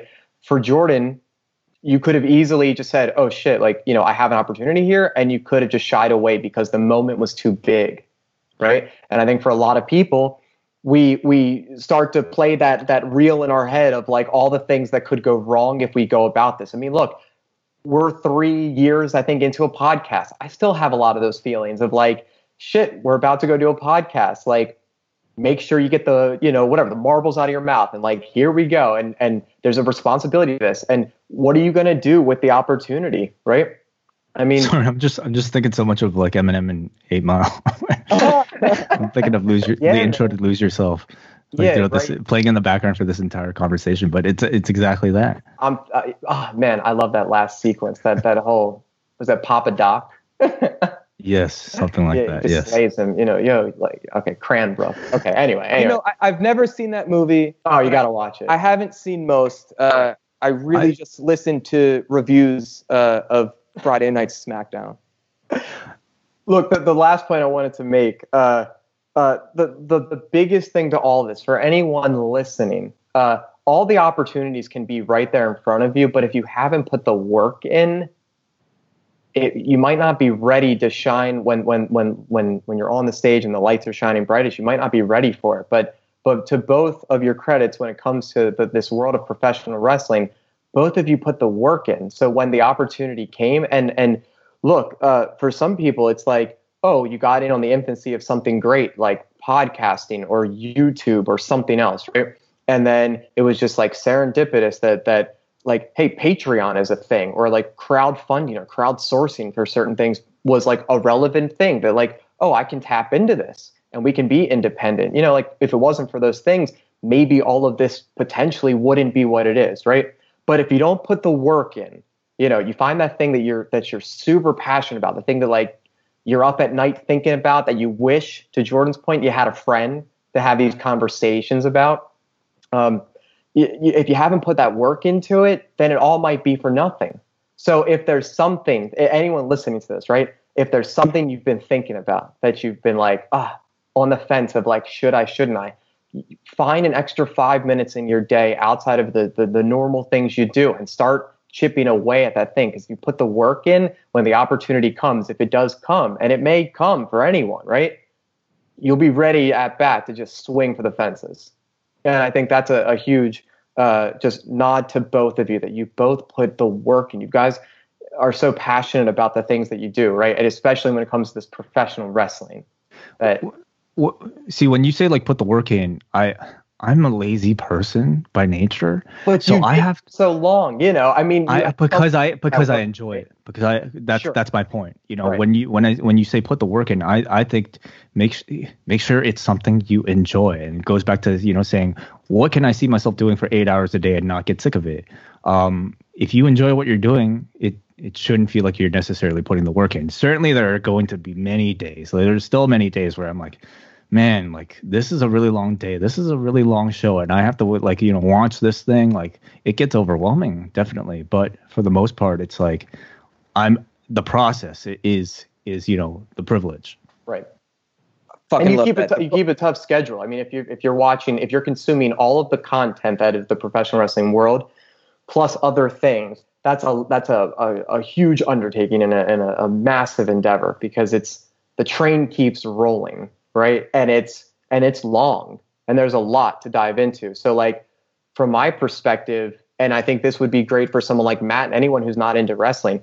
Listening to the review, I was I was so in, and I would call Jordan as I'm driving home from work, and I'm like, I got to see this clip. You know, the orange juice dropping on Jericho's head. I was like, the way that they explained it, or this thing that Taz said. I was like, I got to hear all these things, and and I mean, Cool. that could be just enough. I don't even really honestly have to see the product. I could just listen, kind of like you know, you could just watch wrestling, right? Yeah, like that's not a that's not an experience I'm really familiar with, you know, like um and and, and it's an experience I hear a lot uh, from people that they, they you know really like use our shows to supplement their experience and then they'll go back and rewatch, but it's not something I'm familiar with. So to even like hear about that process is is really interesting to me that you have. Well, I love the quote, the process is the privilege. Uh, that is the pull quote, my friend Wai. Uh, dude, thanks so much for making time Yeah. and, and extra time and just and I don't know if you took your nap prior to this uh, so you could give your full energy. Uh, I, but I I dropped my girlfriend off and then I had a straight four hours and I'm like so good right now. Yeah. amazing. Um, dude, this was such a pleasure uh, for me and I know for Justin and Matt. Um, No, likewise, likewise. Yeah. I mean, I you know I heard you on, on the Up Next podcast. I had always known of you of you, of course, Jordan, and uh, but I, I I didn't know how deep you were, like you know, in in I guess everything that you you do, and I, I I think what you do is incredibly fascinating. I met you, Justin, now too. I think all three of you are incredibly fascinating. So, um, love what you're doing with chocolate croissants, and uh, I look forward to listening to the show. Thank you, brother. I do want to say for those for those watching on YouTube, I am most proudly a fucking Wai Ting guy. That's amazing. I you uh, don't sell that anymore. well, then this is uh, this is history in physical form. Uh, that was actually for like a year my the only shirt I would perform in. That's unreal. I That's know, right? Uh, dude, I'm I'm so motivated by absurdity, and uh, uh, there was something about doing that that felt so Yes. natural and and lovely. So I, I I- appreciate you for being that that that that face on my chest uh, during all of those shows. I am proud to be the face of absurdity. I, I, I'm so proud. That's awesome. This I love feels like a culmination of, of of a long game kind of thing of like, hey, look, you know, we've Now, now been- I need a Jordan Goodman shirt. Really, I need a chocolate croissant shirt. Uh, y- yeah, Agreed. we we probably should do that. Um, um, look, well, talking about like the, the culmination of things. Uh, look, uh, I I've told this many times, uh, and Wai I do not want an answer, uh, yes or no, either way right now. Um, but the only reason I fought so hard to get that job at Ring of Honor is is, is so that one day I could be a guest on the post wrestling Christmas show. So again, I'm taking all of my public opportunities uh, to state that uh, publicly and putting it out into the world. I, I, I honestly do not want you to, to say uh, yes or no right now, but I'm just gonna I'm just gonna leave it uh, as it is uh, in this moment. Then I won't give you an answer. You'll, will have to wait and see. I, mean- I, I look. I it took me a year and a half intentionally to even ask for an opportunity at Ring of Honor, um, and so I I I am playing the long game, my friend. I'm playing a long game. You know what? Like, we'll maybe start a petition online, see like how many signatures you can get. I, I imagine next to being cast in a Marvel film, um, this might be one of the tougher spots to get a spot on the post wrestling Christmas show. I mean, we'll, we'll see what you could, what support you can drum up. look, man, I'm I'm happy to just Wait, was show that a up. pun? You hear that? Uh, What's- it- not even intentional, but yes. Um, okay, guys, facebook.com slash groups slash chocolate croissants. It is our private, inclusive community of creatives from around the world. Uh, you are welcome to join us there. Uh, we would like you to join us there, quite frankly. Uh, if you're listening to this conversation on your podcast app, you can actually see the face of Wai Ting that I wore on my chest as I performed for a year in the band Reindeer uh, by watching this on youtube.com slash chocolate croissants. Um, uh, Wai, thank you so much. This was such a pleasure. You know, they say uh, never meet your heroes, but uh, uh, you, uh, Just leave it at that. Just leave it at that. I'll just leave it at that. Yeah, that. nothing Oh. else. Um, Wai, uh, all post wrestling, all that, uh, I, I will add it to the show notes. Uh, but, but I honestly, like all jokes aside, I, I want to sincerely uh, and publicly thank you uh, for being yourself and sharing it with the world.